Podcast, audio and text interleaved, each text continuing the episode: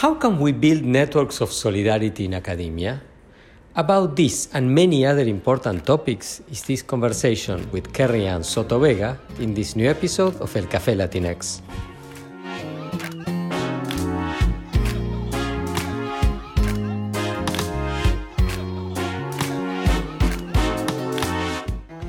What is the experience of being a Latinx or Latin American scholar in the field of communication and media studies? What are the main challenges and opportunities that come with our identities? These are the issues that we'll talk about in El Café Latinx, where some of the leading voices in the field will share their professional experiences. Hola, my name is Pablo Boczkowski. I teach at Northwestern University, where I hold the Hamad bin Khalifa Al Thani Chair in Communication. Together with Facundo Suenzo, a doctoral student at Northwestern and executive producer of this podcast, we invite you to discover the journeys of scholars who are at the cutting edge of creating knowledge about Latinx and Latin American communities across the Americas. These are our stories. Estas son nuestras historias. Esas son nuestras historias. All right, welcome to this new episode of El Café Latinx. I am thrilled to have with us Dr. Karrieann Soto Vega, Dr. Soto Vega is an assistant professor in the Department of Rhetoric, Writing, sorry, Writing, Rhetoric, and Digital Studies at the University of Kentucky in Lexington, Kentucky, where she's also an affiliated faculty in the Department of Gender and Women's Studies. Professor Soto Vega completed her Bachelor of Arts in Secondary English Education and Multimedia Technology in the Department of English at the University of Puerto Rico her Master of Arts in English Education, also in the Department of English and also at the University of Puerto Rico. And then she obtained a certificate in university teaching, a certificate of advanced studies in women's and gender studies, and a doctor of philosophy in composition and cultural rhetoric, all of that at Syracuse University in New York. She's working on a book called Rhetoric of Defiance, Lolita Lebron, Feminism and Puerto Rican National Struggles, which is under advanced contract with Ohio State University Press and has published lots and lots of articles in uh, journals and in edited volumes. Very, very impressive uh, productivity for somebody who almost a few years ago just finished a PhD. Welcome to El Café Latinx. Thank you for having me. I'm so excited to be chatting with you. we are delighted to have you with us today, uh. So, so tell us, how, how did it all begin? That is, how was the journey that led you to become an academic? Um, okay, I, that is, uh, how long do we have? Um, because I think it could go as far back as um, me as a child playing my mom was a teacher.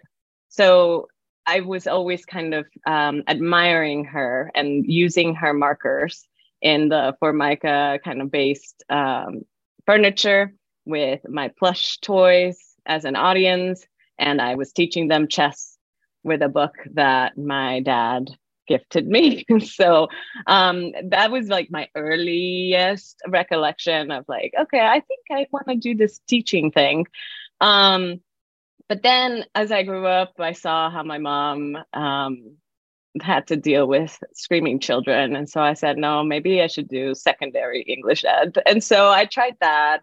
Um, but then I decided, no, I want to go even further. So um, I went with a master's um, and uh, the, the my BA was in Aguadilla, which is a town an hour from San Sebastian, and it's like two and a half hours from San Juan, which is the, the capital of Puerto Rico. Um, and then my BA is from Mayagüez, which is like 45 minutes away. So there are different kinds of campuses, um, all public education. Um, and then I graduated around the time of the height of a recession in Puerto Rico. That's when um, there were these economic changes, and I think the beginning of the debt that has been so um, detrimental, right, and and part of a lot of our scholarship um, was taking hold. Um, there was a massive student strike in the in the UPR, the main campus in Rio Piedras. Um, many of my friends were beaten by cops in those uh, kinds of demonstrations. It was just a horrific uh, kind of moment. And so I just decided to take a break um, from the academy. Um, I actually tried my luck at uh, being a music journalist in New York City for a year while I made a living by waiting tables. Um, actually, I was a hostess. I wanted to wait tables, but I, I became a hostess. And um, then I got comments from editors saying your writing is too academic. So I couldn't escape it. And so decided to go back to grad school. Um, and as I mentioned in my talk today, I really just wanted to write. Um, I, I, I was focusing a lot on the Puerto Rican indie rock scene at that time. That's what I thought I was going to be studying. Um, but I wanted to bring a Caribbean based Puerto Rican voice into US based academy. And so, you know, it's been a while since I moved out, 2010. Um, but my upbringing um, has always inspired me to continue to give voice uh, to a perspective that is not um, in my studies i didn't find it as much right and more and more i'm, I'm involved with the puerto rican studies association and engaging in, in those networks and, and see that there are folks out there um, but yeah that's that's the kind of co- community and kind of um, network that i want to amplify emphasize and uh, continue to be part of yeah i hope that that answers i think that that Absolutely. was a good succinct bio it's a great answer. And so you go from Puerto Rico to New York to become a music journalist. Try that for a year. It's not working all that well according to your, you know, goals.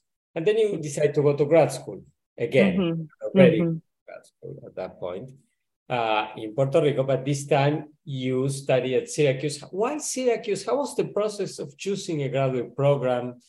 Um, why that particular field and not say musicology or mm. That that's a great question um, I, I, currently have a grad student who um, is in the gender women's studies graduate program here at uk and she came from an ethnomusicology program um, and so she's working with me now to kind of try to marry the two. Um, yeah. And I decided to go with a program that would allow me to transition in a, a smoother way, right? From English ed to composition and rhetoric is not much of a jump. Um, there is a long history about why these are two distinct, and sometimes they're not. Sometimes composition and rhetoric programs are within an English department. Um, and so I don't want to rehearse them, but I definitely knew when I was researching that I wanted to do cultural rhetoric because I wanted to do cultural studies. That was something that was in um, my interests. Um, so there was Michigan State and Syracuse University. Um, and so there's a um, friendly competition, I would say, between those two. And that, those were my two options. But having lived in New York City, having proximity to New York City for me was um, important, but um, also the hills and the fact that I could see the lake from the hill reminded me of the geography in Puerto Rico, even though it was cold, of course. Um, and so it, it, was just it just felt right. Um, and of course, I could have worked and have been working with professors in both institutions from the beginning. You know, I kept those connections. Um, as you could probably notice, I'm very friendly, so I'd like to kind of welcome folks and open uh, and expand networks of solidarity and struggle. So um, so I knew that Syracuse was the right choice, but I kept those conversations open. Yeah, and I think a lot of folks actually um, had the same sorts of decisions to make. And as a grad student in the program who was, you know, helping incoming students to make those decisions when they were visiting, I would always say, and now I would say that to, to graduate students who are interested in moving, um, go with your gut and go with what you think would be most useful um, and potentially even what's necessary for your own well-being um, you know what kinds of healthcare what kind of payment would you have what kinds of teaching would you be doing? Um, so those were things that i didn't really consider that much at that point but that i would definitely retroactively recommend thinking about yeah. So besides the fact that there was water in the proximity and some elevation right, uh, between Syracuse and the different parts in Puerto Rico where you were raised and live, there are significant differences, right? Um, in the people, in other parts of the geography, and in your case also in the fact that, as you said, you studied in Puerto Rico in public institutions and Syracuse is a private institution. Mm-hmm. Taking into account all of these, both similarities and and differences. How was your experience during grad school, especially at the beginning, first few mm. years? Mm. You know, I think that my experience wasn't that different from many folks in the sense that that first year is really difficult. And um, it's always a transition period that has its growing pains. And for me, um, having moved from a place where I had friends nearby where there were uh, Puerto Rican restaurants, for example. Um, that that was a struggle. Um, but what happened was that I started connecting with other Latinx folks, and I found out that there was this initiative called La Casita, and it was run by a Puerto Rican woman. It still is, Tere Paniagua. Um, and they do such amazing community based work. Um, they help the communities to um, use the resources of the university to um, foster community, but also cultural right um, awareness and celebration of that culture in relation to then like their aspirations right and this is speaking of community and and and students and like the Syracuse public schooling. Syracuse is one of the poorest cities in the United States. Um, so there was a lot of poverty. There is still, um, and so I, I, I did take it. Take it took me time to kind of understand the the context in which I was, um, and and to make those connections with folks who I could speak Spanish with, even as we were all as we were talking about before, kind of comparing accents. Um, one of my friends is from Barcelona, another one is from, well, a lot of them were from Peru. Um, and so I just loved that kind of uh, community that that I created. I also made good friends with people in other programs during the orientation period. So that's like the all every TA needs to have this orientation. And so it helped me to kind of make connections and compare how their experience was versus my isolated, right, in this program experience. And so it sometimes we tend to keep to the folks that are in the department and they become your best friends, um, your cohort, for example. And that's great. Um, but I always also emphasize, and especially with my kind of interdisciplinary, transdisciplinary kind of uh, uh, bend. Um, I was always having conversations about the topics that I was interested in with folks in other disciplines. And so it, it just made for a more enriching experience. Very interesting. And in terms of the research, from the get go, did you know that you wanted to be a scholar? Number one. Number two, how did you choose your dissertation topic? Mm, okay. So I think I always saw the PhD as a selfish endeavor. I was thinking that I just wanted to keep being a student. I wanted to be a student for life. And so I think of myself as a scholar, as a student, for life um, because that's what we do, right? We research, we learn, we write about it, we have debates, we think about it more, we have conversations, we expand our knowledge, and we, we create collaborations, and so on and so forth. Um, so that's what I knew uh, that I wanted to do. And I was lucky enough to get a tenure track position where I can do that and have the, the resources to do that. Um, but I know that a, a lot of folks are doing academic, uh, alternative academic, right, positions where they are using their skills and they get to do their nine to five, and then they're they, they're happy. Um, so I'm open in that sense. And um, the other part of your question was about my dissertation research. That I like to say, um, it was a project that found me because as I mentioned before, I thought that I was going to write a rhetorical history of indie rock scenes in Puerto Rico. Like I wanted to expand work that I did in my master's, where I included rock music and videos as a text in the in the ESL classroom at that time.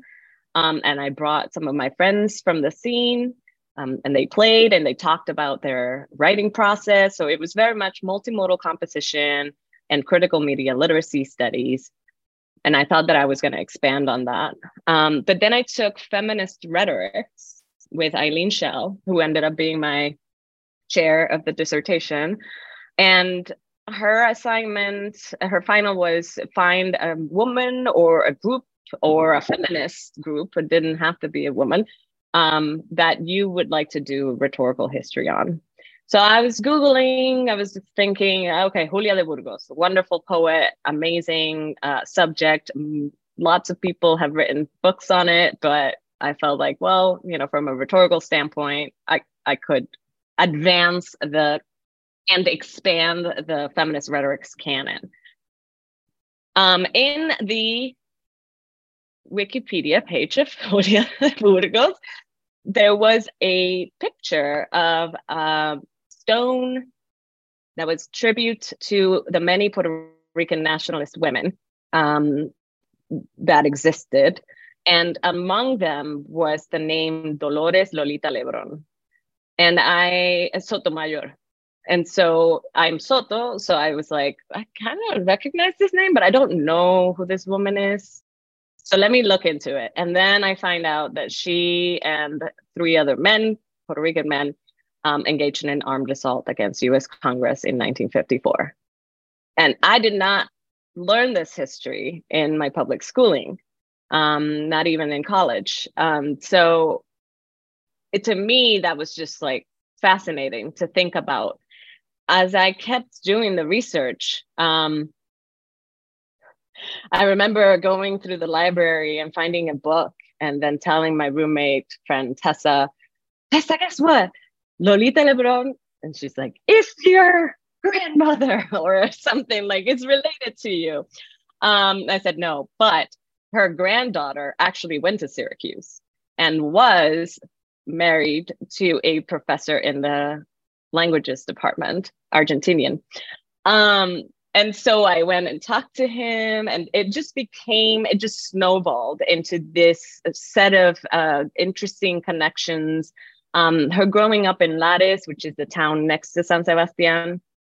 Years later, as I'm writing my dissertation, my dad tells me that we have Soto Sotomayor family in Lares, and I'm like, well, maybe we are related afterwards, um, after all. So I yeah, I just kept out of curiosity, um, looking for information on this woman and um, came up with the concept of, of rhetoric of defiance as a descriptor, as a frame to thinking about her work, not just in that moment in 1954, but also throughout her entire life, um, because she went to jail for 25 years. And in jail, she engaged in these like networks of struggle and, and solidarity. And so she was released in 1979 along with the other political prisoners because of activism that happened outside. Um, so even though there weren't digital tools, right, to, to kind of make these campaigns uh, to, to free these political prisoners, there were networks um, that were engaged in these solidarity struggles and internationalism, right, of the 70s. Um, so yeah, just that's how the project came about. And so now I'm turning it into a book that I can, um, you know, use to continue to educate about this woman, but also to think through what it means to engage in a rhetoric of defiance against U.S. empire. What does that mean? So, fascinating story. I mean, the project found you and found a part of yourself in a sense that you know you also discovered alongside discovering the subject. Oh yeah, and I remember talking to my uncle, who I call my hippie uncle, um, and he told me, wow, that's amazing. And then he told me that he used to wear a Young Lords pin and that that got him, um, that made him a uh, figure to be surveilled because in Puerto Rico, there was in, in, in, the 50s, 60s, 70s, even before that, um, they call it carpeteo, which is carpetas that the government had on uh, how they were just watching people and looking at what, what they were doing because they would be potential radicals, right? Um, that would be then uh, engaging in actions against the state. So I was there was an actual personal connection there as well, not so much with Lolita per se, but just like the general ideology of a free Puerto Rico. Um, and I think that that's just another kind of fascinating history that I didn't know much about growing up as I was in my own little world, creating mixtapes and having fun. and how was the process of researching and writing the dissertation for you? That was an interesting, um, I think, time. Um, and, and I would say that it's something that I think about often because now I find myself writing the book which is a different process, right?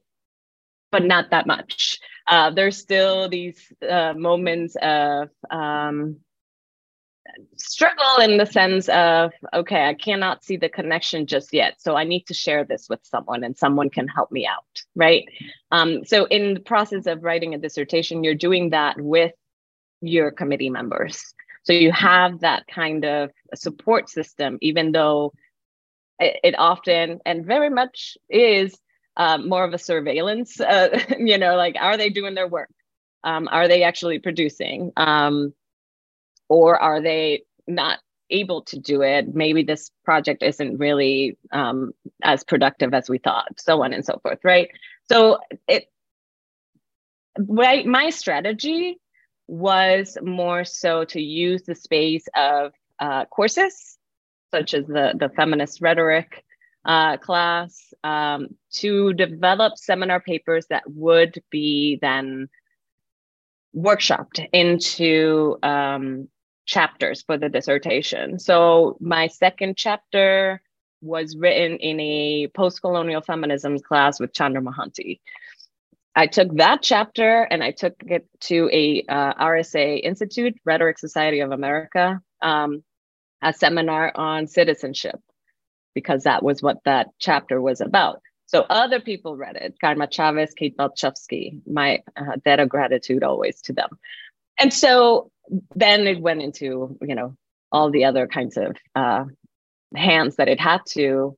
But that's how I went about it. I tried to produce papers that um, could be turned into chapters during coursework. And then the, the main uh, chapter that was uh, written outside of coursework, that one took a while. not uh, not surprisingly. Um, so yeah, that was that was kind of my process, and and for now, I'm also just relying on writing groups, accountability groups, friends and colleagues, um, using the National Council for Faculty Diversity and Development as an accountability structure um, just using these tools and uh, groups that would keep me going because I am very, very much a collaborative kind of person. I, I cannot just write isolated. I'm not that kind of scholar. Yeah. So this means that you knew from very early on right? That you wanted to do to focus on this topic for your dissertation, that you were able to weave the intellectual exploration and earlier phases of writing, right, into your coursework. Because many times students choose their topics in, let's say, fourth year, right? Mm-hmm. Yeah.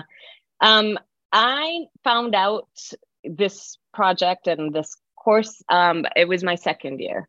So I just had a, um, I took that class on my third year with Chandra Mohanty, for example.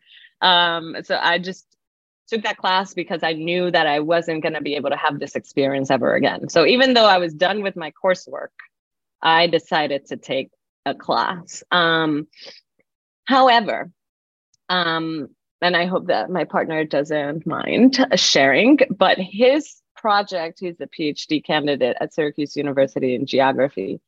His project came about in his fourth year, yes. And um, at this time, um, he is has gotten an offer for a job um, because the project is so rich. Because he took his time, he knew that this was kind of like a back burner kind of project. Um, he knew that he was interested in it, but it was not as an easy transition, right? Um, but once it got started, it was just so rich that it, it became um, easier to, to handle. So I always um, advise any kind of student to go again with your gut in, in relation to your projects. If it's something that you came to the PhD program thinking you were going to do and you stick it out, great. You know, if that works for you, wonderful. You can always find other curiosities and develop that as your program after you're done with your dissertation and, and the program, right? And you're an assistant professor somewhere or an independent uh, scholar, wherever you may end up, right? Um, this is what we do if we want to continue to be scholars for life. But um, either way, people should go with their guts. Yeah. And how was the job market process for you? Also going with your gut? In a way, yes, um, because let's just say that, well, first I had a brief stint. I, I call it I dipped my toes. And so I only applied to like five places and I got uh, like three interviews and I had like two campus visits. Um, so not not too bad for my first time. Um, but I didn't get an offer. Um, I could talk more about how one of the programs never even told me that I wasn't going to be considered even after I emailed them. So that's a no no. that is a, not a good practice and not a good sign. Um, I've learned. But in my second uh, stint at the market, I had uh, about five interviews scheduled for January, but a few of the other interviews um, were held earlier. And I even had, so my first and only campus visit that year was here at the University of Kentucky. They were very much an early, here's the offer, early December. Um, and so I had to say no to uh, job in Michigan State University or uh, Central Florida, where I had a friend. Um, and, you know, I literally went with my gut because I didn't know much about Kentucky.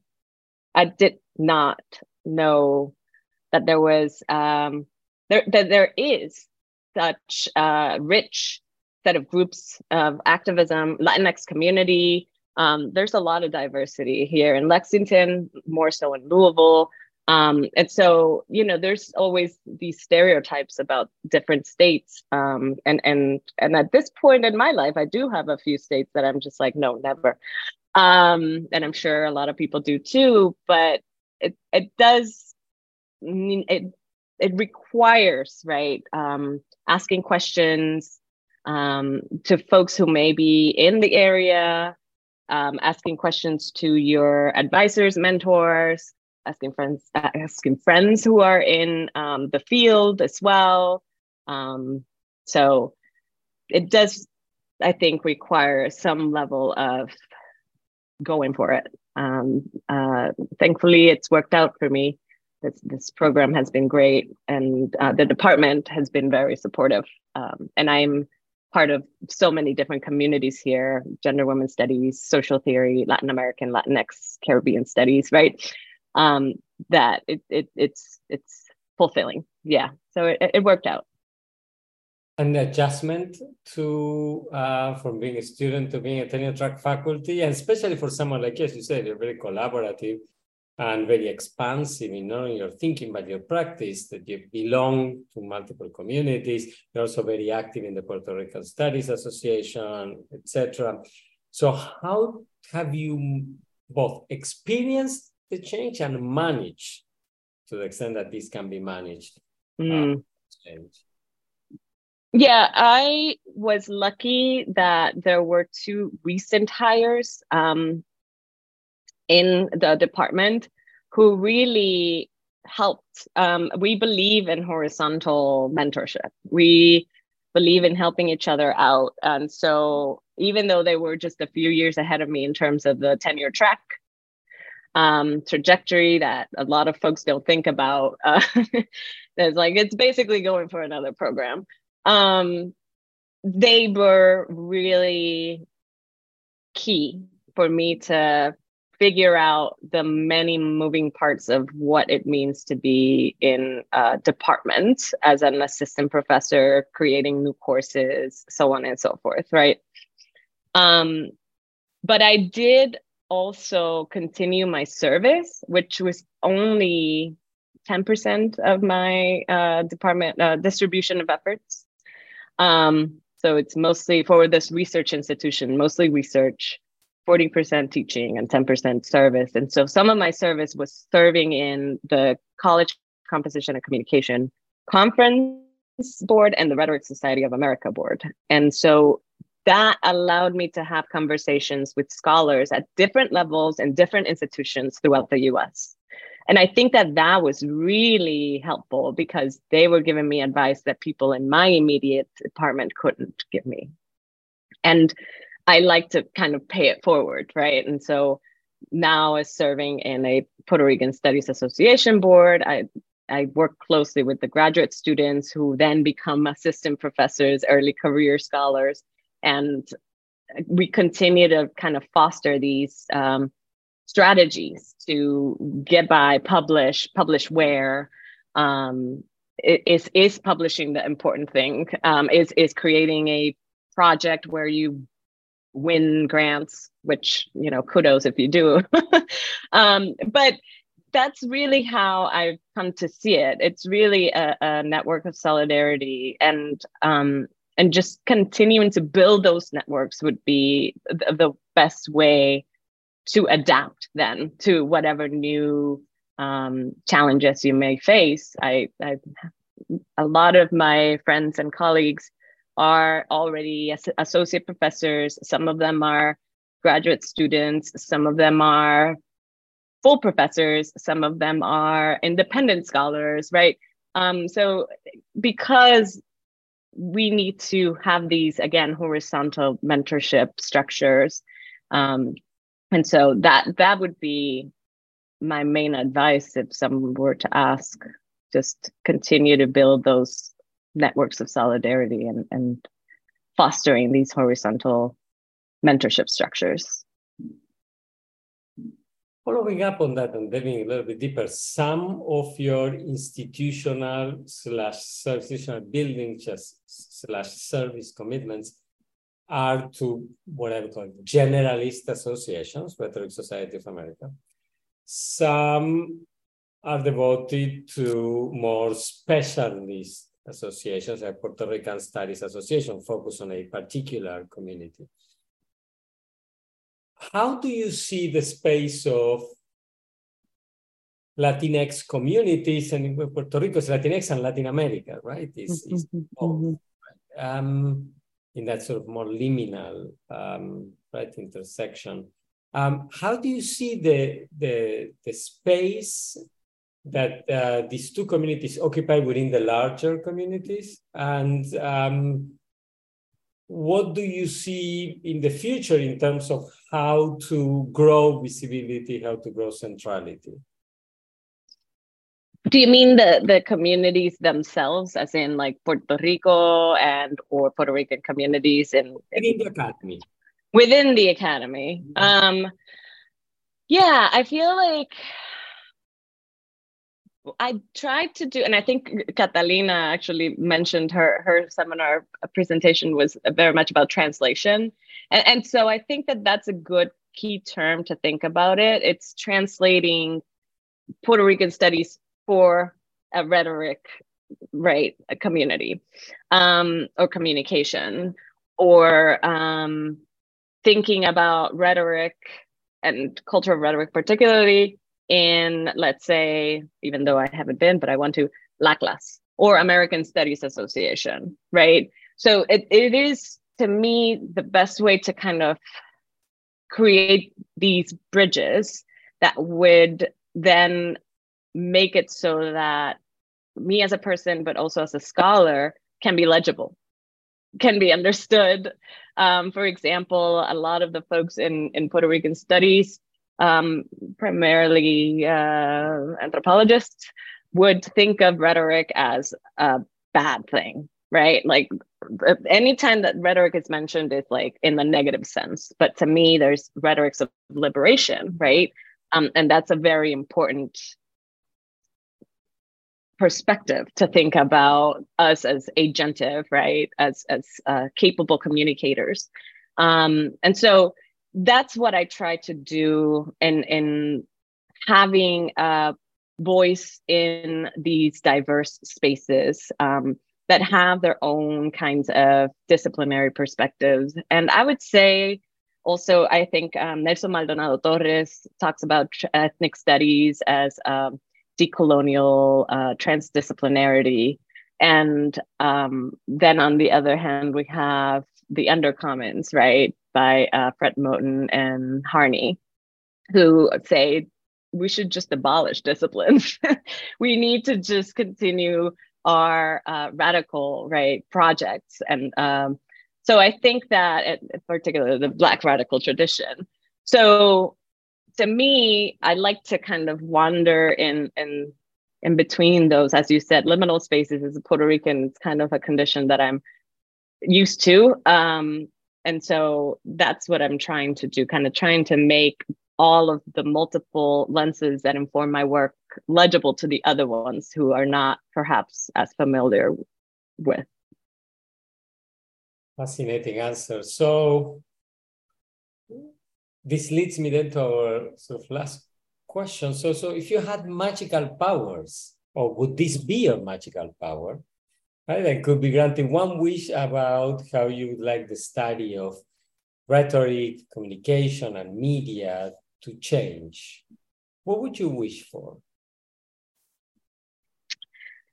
I would probably create a Coachella like conference where all of these different communities uh, could come together and talk amongst each other, right? Um, if I could put together the folks in Rhetoric Society of America, NCA, um, LACLAS and Puerto Rican Studies Association in a room or in a field uh, somewhere. That's why I mentioned Coachella, not so much because of the debauchery. Um, then that would be my kind of dream. And I think that, yeah, I would love to make it happen. And so that would be, that's what I'm going to try to do now with my time. Thank you for putting that dream in my purview. No, that's excellent. So between translation and brokerage, combination of uh, both. All right, that's a great way to end this conversation, Karrieann. Uh, thank you so much for sharing your knowledge and experience uh, with us. Thank you to our listeners for staying with us to the end. And I invite everybody to tune in to the next episode of El Café Latinx. Once again, this was terrific. Thank you very much. Gracias. Hasta luego. Hasta luego.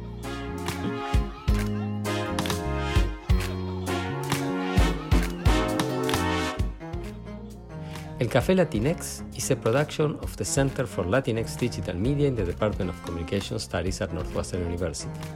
I'm Pablo Boczkowski, the host, and I'm joined by executive producer Facundo Swenson.